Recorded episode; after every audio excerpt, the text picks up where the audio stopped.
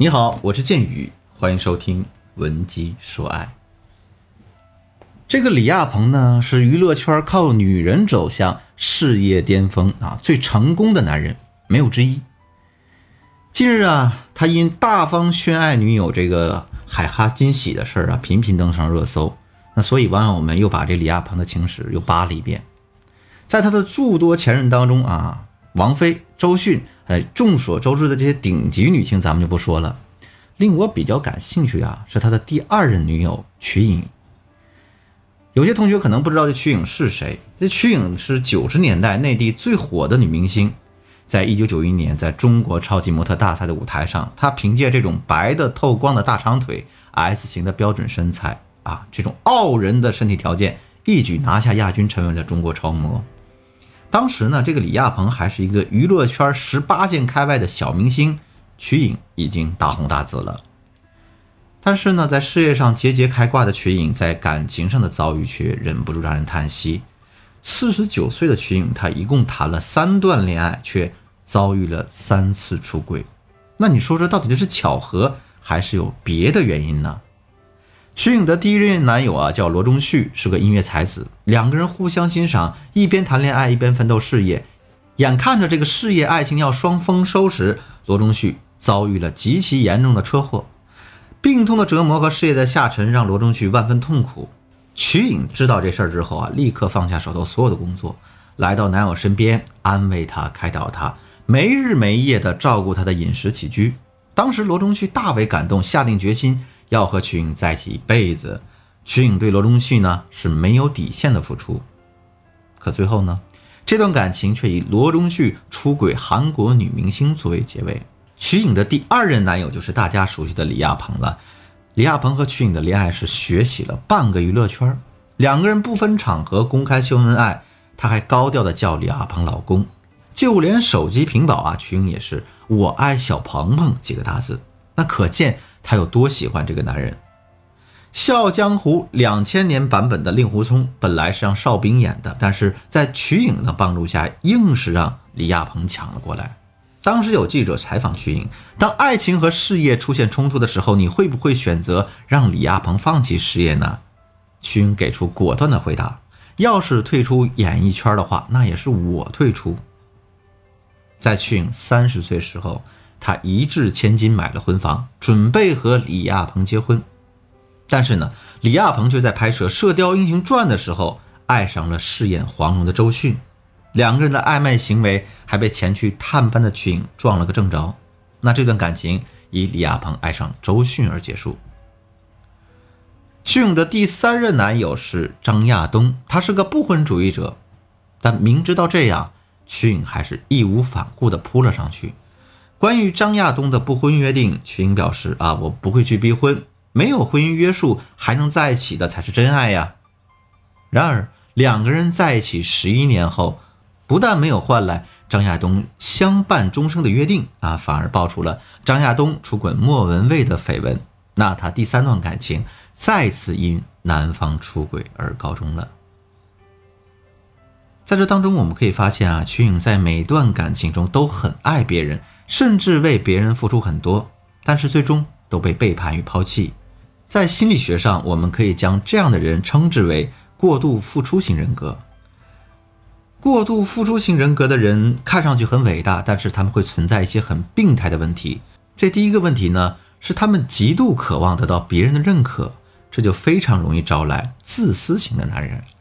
第二个问题呢，是他们以为只有取悦对方才能得到对方的爱。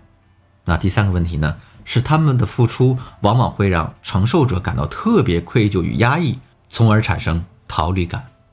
在我的学员当中，其实有相当一部分女孩子都存在着这种过度付出型人格。她们在进入恋爱时对别人无底线付出，然而最后换来的是被背叛与抛弃。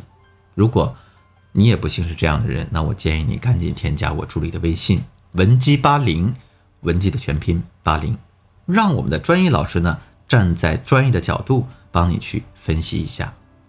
那过度付出型的人格该如何自救呢？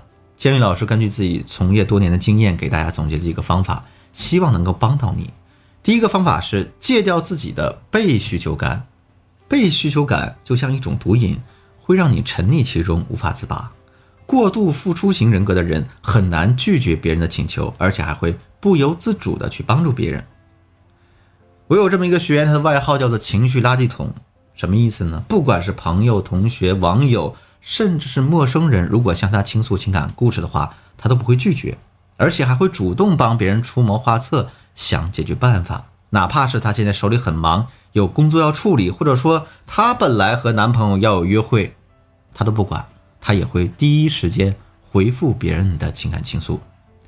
我有次问他，你为什么这样呢？他说啊，他说其实老师，我也不是很情愿的去接受别人的负面情绪，但是这种感觉就像吸毒，我只要一停止，一拒绝别人，我就感觉自己整个人很空虚。其实这种被需求感是病态的，它不能给你提供任何的营养价值。我们想要摆脱这种过度付出型人格的控制，就要学会有意识的戒掉自己的被需求感。第二个方法是呢，我们要做个自私的人啊，凡事要考究一下好处。如何戒掉自己的被需求感呢？那就我们在做任何事情之前多问一句，这件事对我有什么好处呢？当我们面对别人的情感倾诉，在忍不住帮助别人之前，先问自己一句，哎呀，我做个情绪垃圾桶对我而言有什么好处呢？如果在男友出车祸的时候，曲勇在推掉全部工作去照顾男友之前，多问自己一句，哎呀，这样做对我真的有什么好处吗？或许他可能就会均衡考虑一下自己是否要付出到那种程度。当然啊，这样做的目的不是让你真正做一个自私的人，而是让有过度付出习惯的你想清楚，你做这件事的结果和目的到底是什么。毕竟嘛，咱们谈恋爱的目的不是拯救世界，也不是为了被抛弃被背叛，而是为了自己的幸福。第三个方法是专注于做给自己加分的事情。一个人的时间与精力只有那么多，如果你全部付出在别人身上，当别人抛弃你的时候，你就是竹篮打水一场空了。相反，如果当我们把时间精力都专注在自己身上时，我们就分不出更多的心思去关注别人的开心难过、成功失败这些琐事了。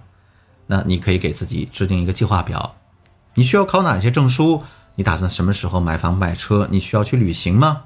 把你想做的事情统统列出来，把自己的时间和精力都安排在这些事情上。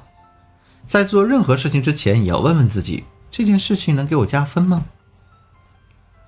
如果你的过度付出型人格已经到了难以自控的地步，那我建议你赶紧去看心理医生，或者你也可以添加老师助理的微信文姬八零，文姬的全拼八零，寻求我们专业的心理指导。好了，今天的课程到这儿结束了。我们简单复盘一下过度付出型人格自救的三个方法。